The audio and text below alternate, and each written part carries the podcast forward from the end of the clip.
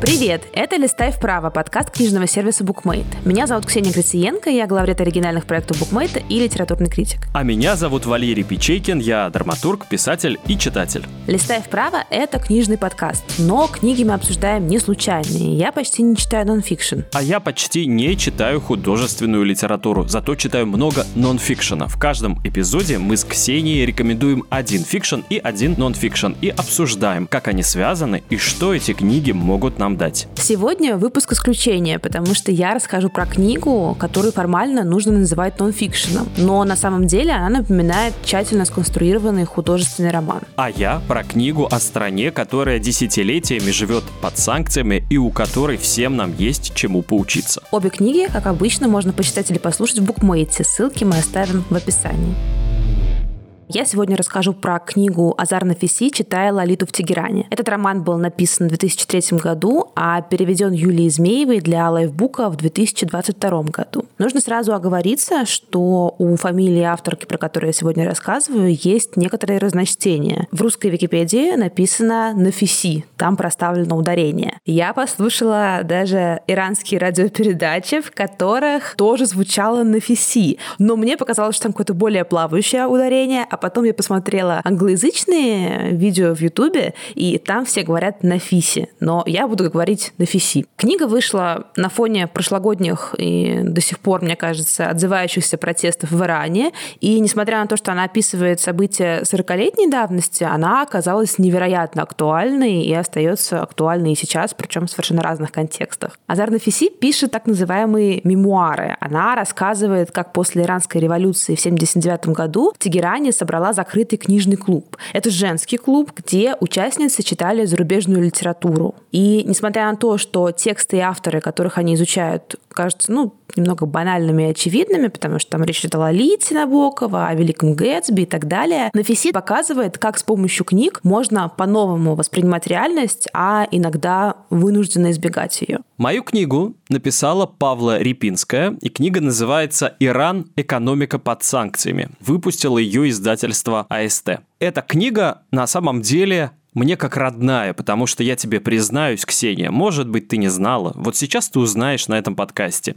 Я Ксения, знаешь кто? Я экономист по образованию. Да, я знаю это. Поэтому я читал эту книгу, знаешь, как «Возвращение в юность», потому что это книга о стране, которая десятилетиями живет под санкциями. И скажу вам, друзья, если вы хотите что-то понимать в экономике, то изучайте санкции, то, как они работают. И Иран на собственном примере показывает, что можно и выживать, когда это необходимо, и жить. Кто такая Павла Репинская? Это журналист, писатель, переводчик, иранист, а еще у нее есть компания, которая которая занимается российско-иранскими связями. Но более того, она замужем за гражданином Ирана, поэтому книга получилась действительно, ну, знаешь, глубокой, по-настоящему, сознанием дела. Слушай, ну она такая разносторонняя, просто драматург, писатель и читатель.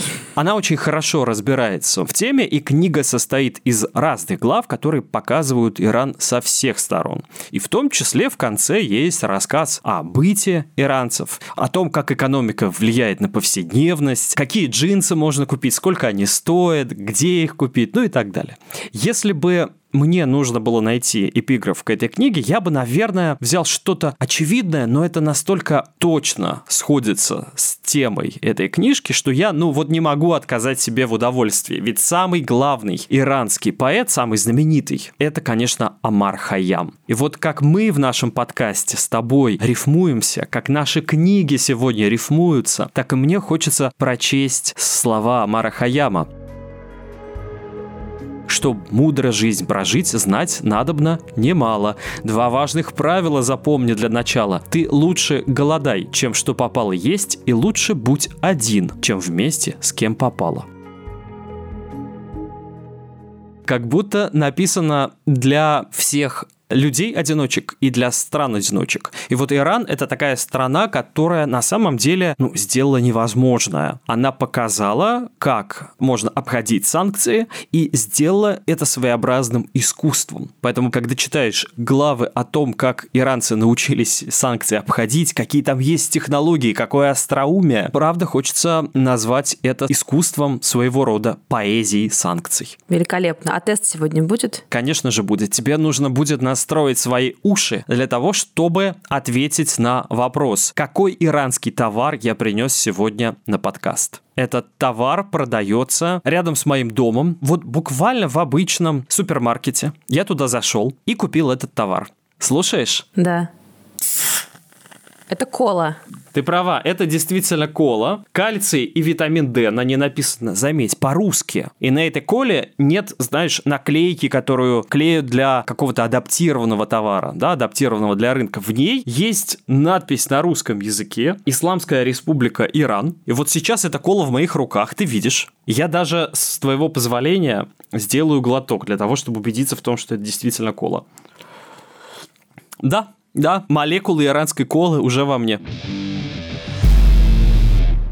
У нас сегодня какой-то фантастический матч. Мне кажется, очень редко у нас получается так подобрать книги, чтобы они так подходили друг другу. Поэтому я предлагаю начать немножко с контекста. Я бы хотела поговорить про Иран, в общем, наверное, и объяснить контекст своей книги. Я предполагаю, что в твоей книге точно рассказано про революцию 79 года. И это события, собственно, на фоне которых разворачивается моя книга. Так что давай ты расскажешь подробнее, потому что в моей книге это скорее скорее какие-то более чувственные описания и более личные, более субъективные. Там есть, разумеется, контекст, но уверен, что у тебя это подробнее описано. Да, в 79 году в Иране происходит событие, получившее название «Исламская революция». Собственно, это отправная точка, после которой Иран, который до этого был прозападным, разворачивается в другую сторону, и с Ираном происходит череда событий, после которых на него накладывают все более и более жесткие санкции. И вот в течение десятилетий эти санкции то ужесточались, то ослабевали, то снова ужесточались. Так, например, в 2012 году их снова усилили. Но так или иначе, отношения Ирана со всем миром за эти больше 40 лет все это время менялись, уточнялись, но Иран не сошел со своего пути и действительно смог создать уникальную экономику, потому что Ирану нужно было решать последовательно все вопросы. Что делать, когда когда тебя отключили от SWIFT. Что делать, когда у тебя нет возможности покупать и продавать валюту официально? Ну, например, ты, может быть, знаешь, что у Ирана, в отличие от других стран, есть своя платежная система, которая называется Хавала. Надеюсь, это переводится как мир. Ты подумала, что это какая-то легальная платежная система, но это не легальная система расчетов и клиринга, основанная, знаешь, на чем? На доверии. Вот скажи, Ксения, ты бы мне заняла тысячу рублей? Да. Заняла, значит, ты мне доверяешь. И вот между нами возникает такая хавала. Ты говоришь, Валер, долго объяснять, сложно деньги официально переводить, дай косарь. Я тебе даю косарь. И везешь его в другую страну. Ну, например, да, везу в другую страну, встречаю нашу общую подругу Бетти Исакову, продюсерку нашего подкаста, и говорю, верни ко мне косарь, тебе Ксюша отдаст за меня. И Бетти отдает, потому что мы все находимся в такой общей глобальной системе доверия. Но внутри этой же системы, к сожалению, как ты можешь понять, возможно и мошенники. И от этого, увы, никто не застрахован. Это такой побочный эффект этой системы. Но у Ирана не было, в общем-то, вариантов. Ему нужно было что-то решать, его система Хавала, она рабочая схема. Что еще по деньгам? В Иране, по сути, есть две валюты.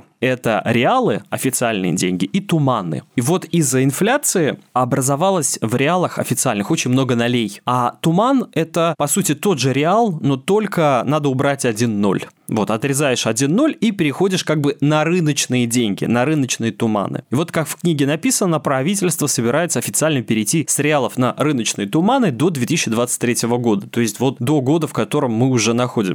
Еще один момент. Так как Иран это исламская республика, то в Иране действует исламский банкинг. Это такая деятельность, которая соблюдает законы ислама. Например, как в книге написано, по Корану напрямую взимать процент за пользование деньгами запрещено. Поэтому исламский банкинг использует иные проценты для получения прибыли. Ну, например, деньги можно инвестировать. Еще от себя замечу, в этом году в России планируется начать пилотную реализацию законопроекта об исламском банкинге. В нем будут участвовать Дагестан, Чечня, а также Башкирия и Татарстан. У Нафиси нету практически, мне кажется, ничего про санкции, нету ничего про экономику, потому что она говорит, конечно, про культуру. Она пишет книгу о том, как, собственно, создала литературный кружок вот в те же самые времена Ирана после революции 79-го, после того, как часть ее жизни прошла в Иране, который двигался по такому более светскому и западному пути. И, конечно, резкая смена курса значительно поменяла все вообще восприятие ее, ее окружение того, что можно, что нельзя делать. И это часто выглядит жутко, потому что культурный контекст там страшный, это полная цензура, это запрет всего, что только можно, и это совершенно сумасшедшее положение женщины, которая в какой-то момент, например, просто не может проходить через главные ворота университета, даже если она там работает. А через какие она должна проходить? Там калиточка сбоку есть. Ну и не покрытая, естественно, то, что ты не можешь проходить никак. И Нафиси рефлексирует о том, как это происходит, наблюдает, как ее окружение либо уезжает, либо остается, либо принимает это, но с некоторым каким-то смиренным, молчаливым протестом. И все это, собственно, развивается на фоне ее рассуждения о литературе. Сам роман точнее текст, написан не хронологически. И кажется, что Нафиси специально выбирает такое нелинейное повествование. Она специально выстраивает композицию, которая больше близка действительно к романной, больше близка к такому художественному тексту, чем к классической мемуарной прозе. И даже в каком-то моменте она рассуждает, что роман по своей сути демократический жанр. Не в том смысле, что в романах есть политические рассуждения и некая склонность к демократическим идеалам. Нет а как раз в том смысле, что роман предполагает совершенно разные композиции, разную структуру, роман свободен как жанр. И поэтому мне кажется, что все-таки, читая Лолиту Тегерани, несмотря на то, что это нонфик, можно легко называть романом. И, собственно, этот роман делится на четыре части. Первые две посвящены конкретным литературным произведениям, которые Нафиси читает в своем этом литературном кружке с ученицами. Это Лолита Набокова и Великий Гэтсби Фиджеральда. А третья и четвертая посвящены уже конкретным авторам Генри Джеймсу и Джейн Остин. Но понятное дело, что ни одна из частей не посвящена только этому тексту, только автору. Каждый этот текст и текст этих авторов — это скорее оптика, через которую Нафиси смотрит на окружающую ее реальность, на окружающие ее перемены больше всего. И она постоянно перескакивает от описания реальности, в которой, там, например, одну из ее студенток казнят, к описанию выдуманного мира ее романа, к простым, иногда таким оторванным от действительности литературоведческим рассуждениям. То есть вот у тебя слева рестик, справа арестик, это вот буквально на фиси. И она деконструирует каждый из рассматриваемых романов, описывает каждую деталь. Это действительно интересные лекции. Ну, то есть я бы, наверное, с удовольствием сходила на ее занятия и послушала, как она говорит об уже знакомой классике, про которую, казалось бы, уже ничего интересного больше не узнаешь. И на фоне того, как она деконструирует эти романы, мы видим, как деконструируется реальность вокруг нее, как ее студентки, которые были, например, непокрытыми, просто теряют свои лица, и они уже в какой-то момент теряют даже очертания тел под слоями одежды, и кажется, что просто мир вокруг нее постепенно растворяется, и это довольно жуткое зрелище. Вот ты заговорила про то, как выглядят ее студентки, и, конечно, я сразу вспомнил главу из своей книги, которая посвящена моде, и это на самом деле очень интересно читать, потому что то, как люди в Иране покупают одежду, правда, это целый процесс, тоже целая поэзия. Ну, во-первых, как ты думаешь, какая мода популярна у иранских богатых людей? Слушай, не знаю, но я знаю, что люди из Ирана очень часто ездят в Грузию, за одеждой. И в торговых центрах Тбилиси очень много иранцев, которые приезжают пошопиться. Так вот, они любят итальянскую моду в одежде, а в быту и интерьерах они любят французский стиль, стиль короля Людовика, Но еще раз, это могут позволить себе богатые люди. Ну, для начала. Потому что Хавала, упомянутая мной, разрешает переводы от 10 тысяч долларов. И, как ты понимаешь, вести такой бизнес можно только по-крупному.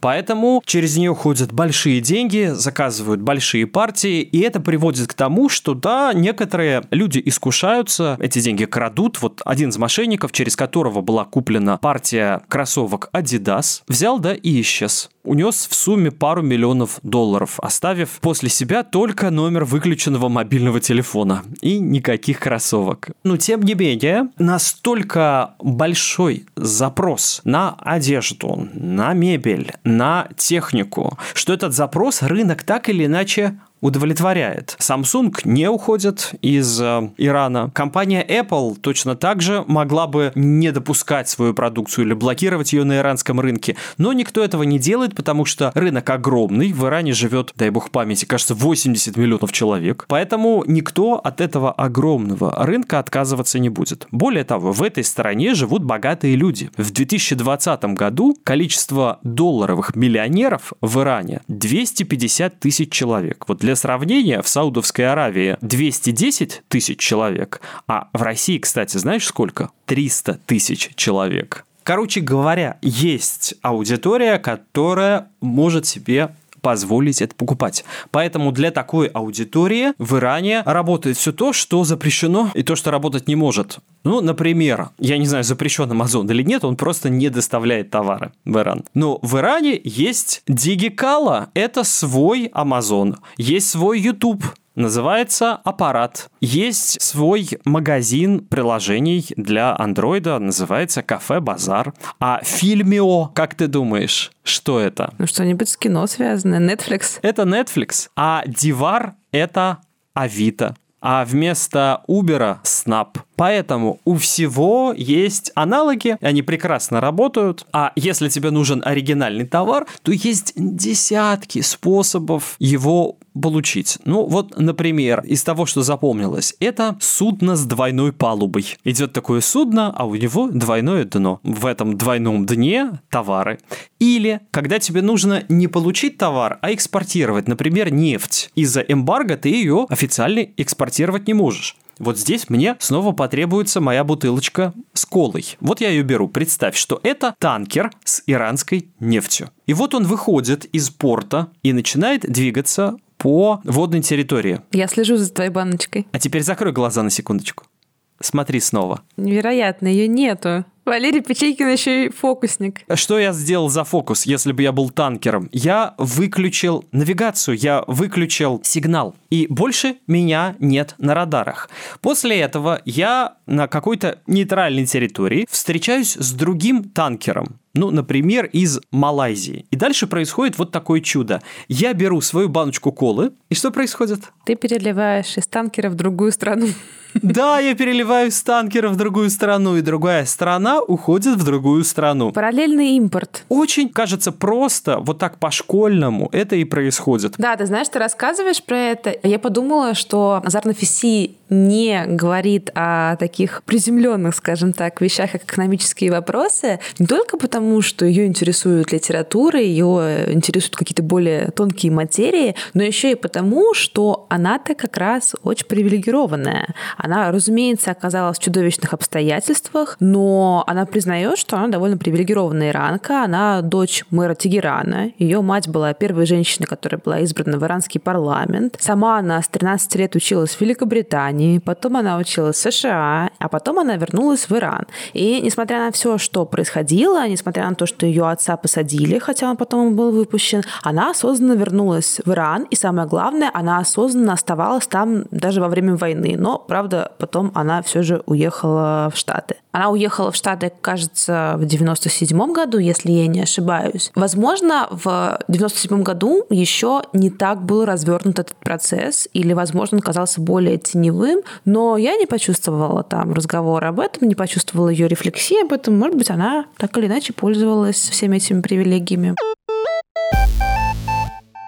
Вот европейцам сложно отдыхать в Иране, да, ну, людям и женщинам, особенно западной культуры, потому что женщина, которая европейка вроде тебя приезжает в Иран, она чего хочет? Там жарко, она хочет раздеться и пойти на пляж. И не может в этом смысле этого сделать, потому что местные законы не позволяют вести себя так, как это принято в той же России. Смешанным компаниям, мужским и женским, находиться вместе на пляже. Поэтому в свое время бывший президент Ирана предлагал такую создать свободную зону для иностранцев на острове Киш в Персидском заливе, чтобы ты могла туда приехать с своим молодым человеком или со мной, и мы там могли бы употреблять алкоголь, а ты бы могла ходить в бикини. И могли бы даже, возможно, без замужества в одном номере разместиться. Но на этот пляж, конечно, бы был запрещен доступ всем иранским гражданам, однако это предложение было отклонено, потому что, как пишет Павла Репинская, сохранение имени имиджа исламского государства посчитали более важным, чем экономические соображения. А Иран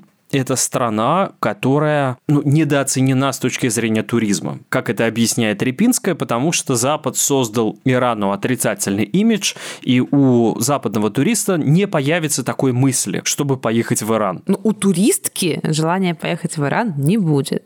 У туриста, не знаю, может быть, будет. Хотя Иран, знаешь, как старается не осложнять возможность въезда, и Иран не ставит штамп в паспорт, и Иран свою визу не вклеивает в паспорт. То есть ее выдают отдельно, потому что некоторые страны относятся с неодобрением к посещению Ирана, поэтому сам Иран в этом смысле понимает, в какой ситуации могут оказаться туристы, которые его посетят, и вот идет на такие компромиссы. Я, как драматург, с удовольствием прочел в своей книге фразу о том, что правительство поощряет драматургов в Иране, хотя они не имеют права ставить аморальные или антирелигиозные пьесы. Вот книга, вокруг которой в твоей книге строится повествование, это, конечно, с точки зрения иранской культуры, это и аморальное, и, наверное, антирелигиозное произведение. Вот расскажи о том, каково это было читать Лолиту в Тегеране. Ну, ты же понимаешь, что любое литературное произведение и все что угодно при желании можно назвать аморальным, антирелигиозным, главное захотеть. Но текст не случайно назван, читая Лолиту в Тегеране, именно Лолиту, а не какой-то другой роман из тех, которые обсуждаются в тексте, потому что Лолита — это, конечно, пример западного аморального текста, который даже в развращенных штатах все равно даже воспринимался как некая ужасная, неправильная, антирелигиозная, аморальная проза. Но в одном из фрагментов Нафиси довольно четко описывает, почему первая часть романа посвящена чтению Набокова и почему, собственно, этот текст стал центральным и вынесен название. Давай я процитирую даже. Отчаянная правда Лолиты не в изнасиловании 12-летней грязным стариком вовсе нет, а в конфискации жизни одного человека другим. Мы не знаем, кем стала бы Лолита, если бы Гумберт не поглотил ее. И вместе с тем роман – законченная работа, полон надежды и даже красоты. Он написан не только в защиту красоты, но в защиту жизни, обычной повседневной жизни и всех нормальных радостей, которых Лолита, как Яси, была лишена.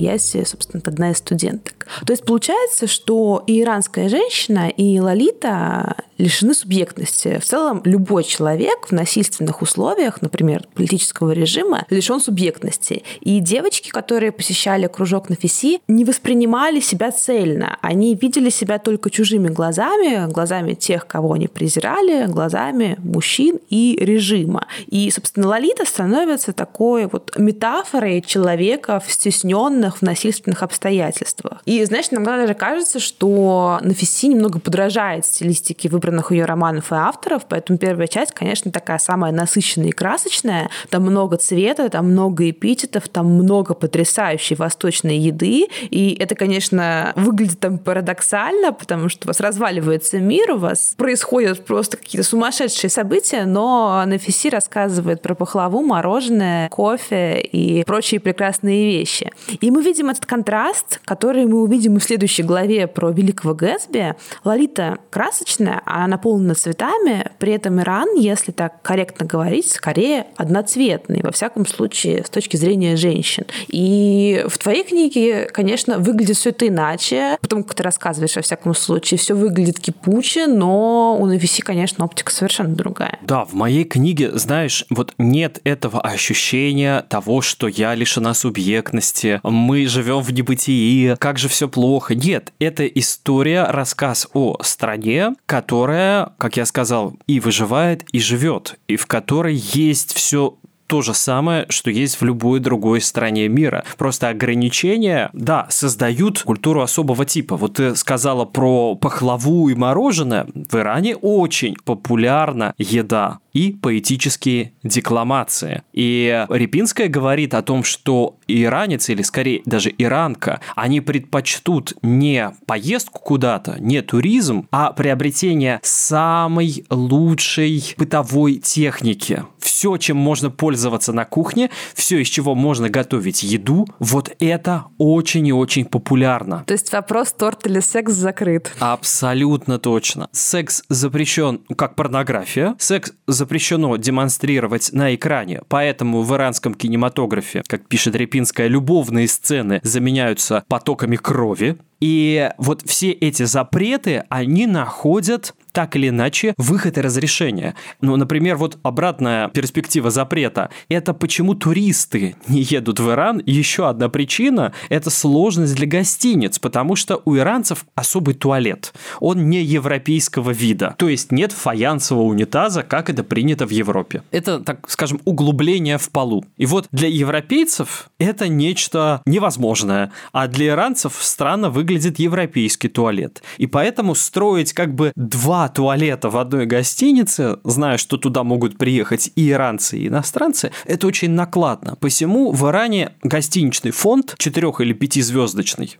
который предоставляет все возможные виды как бы услуг и туалетных комнат, он очень небольшой. Сами иранцы предпочитают скромный внутренний туризм трехзвездочный. Вот на этой фразе я заплакал, потому что мой туризм по России это тоже трехзвездочные отели, как правило. Но это дает мне возможность лучше и больше понять иранцев. Например, когда я дочитываю до фразы о том, что они любят и используют самовары, они их буквально так же называют, я понимаю, что между нами есть много общего. Или, например, Павла Репинская дает нам с тобой совет, Ксения. Мы пользуемся неудобной штукой. В быту эта штука называется кровать. Потому что когда мы встаем после сна, кровать остается на месте. Зачем? Ведь можно спать на матрасе. Для спины полезнее. И когда ты встанешь, ты матрас скатаешь, и у тебя освободится место. Но главное, на этом месте не начинай танцевать под европейскую музыку,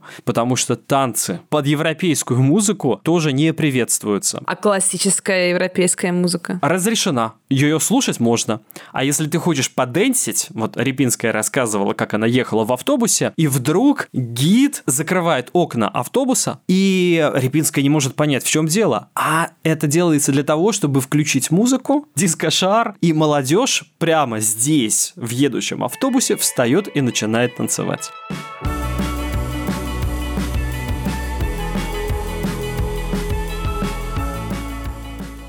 Скажи, а про книги там есть что-нибудь? Опять же, у обеспеченных иранцев, у которых квартира выглядит в стиле Людовика XIV или Рококо, у них очень популярны книжные полки, и они любят коллекционировать книги.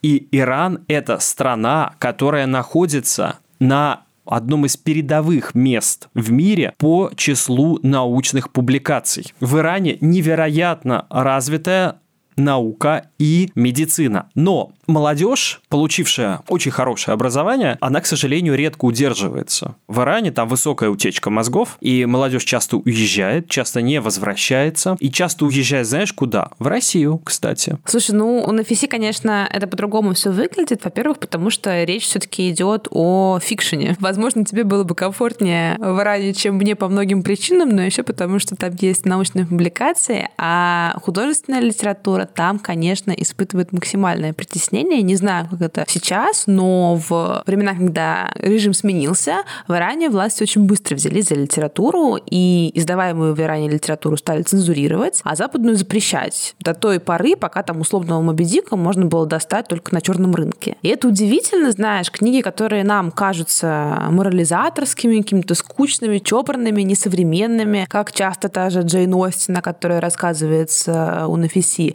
У оппонентов Азар Нафиси в Иране выглядит как условное лето в пионерском галстуке, и там даже есть такая фраза ее фирменное упрямство и страстное желание отстаивать то, что, по ее мнению, является справедливостью, следствие того, что во время беременности ее мать часто читала много романов XIX века. И ты думаешь, интересно, конечно, все поворачивается. Теперь то, что нам кажется абсолютно вообще укладывающимся во все моральные нормы, оказывается неправильно. И говоря о литературе в контексте режима, Нафиси, конечно же, формулирует литературу как что-то, что формирует в человеке способность к эмпатии, способность поставить себя на место другого. И это именно то, чего, конечно, не хватает э, жестоким политическим режимам. И Нафиси очень много рефлексирует об этом. Я бы, знаешь, уточнил твое отношение вот к литературе, к теме свободы. Опять же, в Иране будет не точно говорить, что именно вот художественная литература как-то выделяется в какую-то отдельную категорию, и именно она испытывает трудности. Нет, в Иране например, были сложности с возможностью выхода на рынок такой штуки, как ММС. Мультимедийные сообщения? Это картинки. Вот когда появилась возможность пересылать друг другу не только тексты в виде смс но и картинки, это требовало отдельного разрешения. Конечно, а то вдруг скинешь свою лодыжку. Поэтому в Иране были сложности сначала с э, принятием вот этих новых цифровых технологий. Скорость интернета была законодательно ограничена ограничена. Она постепенно поднималась и, видимо, еще будет подниматься в течение лет, был единственный сначала государственный оператор интернета, потом стали появляться частные. Кстати, до сих пор, как пишет Репинская, спутниковое телевидение в Иране запрещено. Поэтому литература не выделяется в какую-то отдельную категорию. Это в целом контроль за информацией. Также касается кино, телевидения и так далее. BBC даже рассказывает, что, кажется, там типа в 90-е годы какой-то крупный телеканал возглавил слепой цензор. И сценаристы предоставляли ему сценарии как аудиозаписи, и он, собственно, их прослушивал. Запрещено было их читать выразительно, использовать какие-то методы улучшения акцентов на нужные или, например, там, сглаживание каких-то ненужных углов. Нет, все должно было быть прочитано монотонно, и вот цензор выносил решение, когда он слушал все эти пленки, и самое страшное во всей этой истории, что его преемник не был слепым, но он тоже решил воспользоваться уже отработанной системой, и ему тоже отдавали сценарии на аудиопленку колонках. Я люблю аудиокниги. Да-да-да. Читай и слушай запрещенные сценарии в букмейте.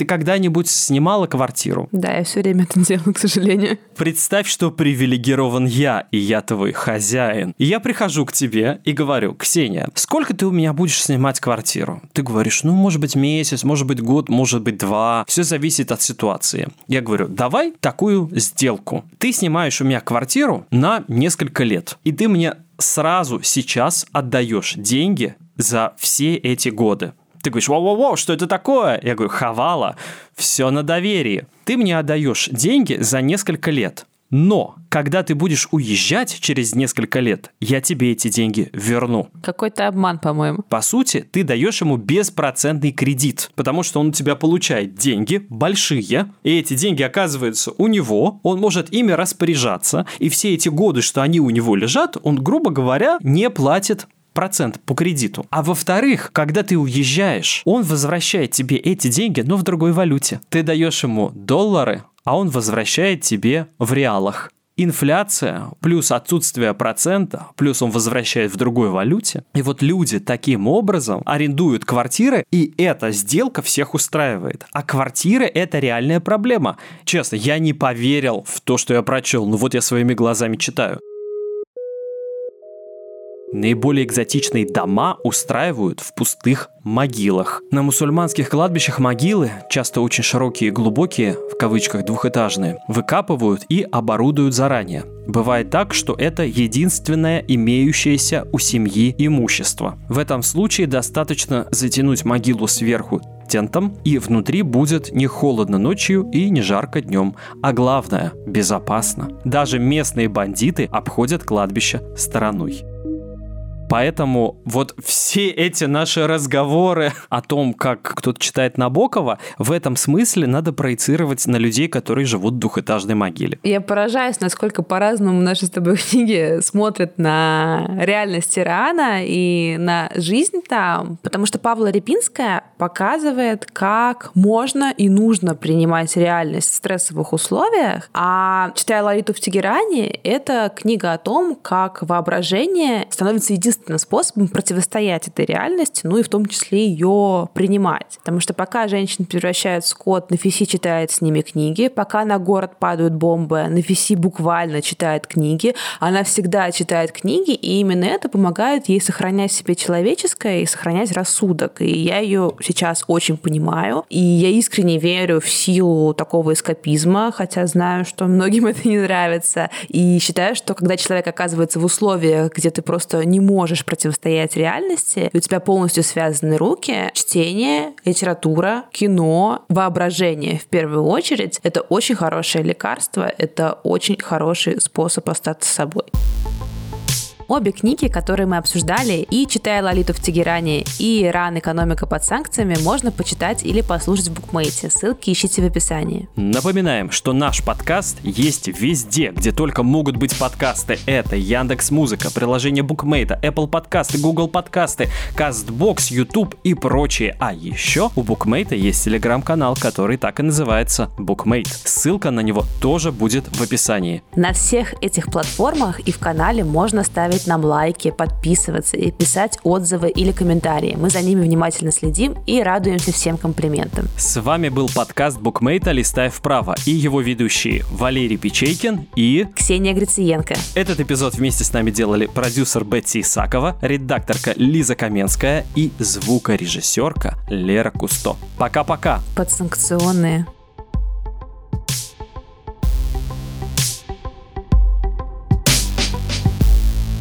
Комменты, что писать, знать надобно немало. Подписку на букмейт оформи для начала, а там подкаст найди, зовется «Листай вправо». На всех платформах ты поставь ему 5 баллов.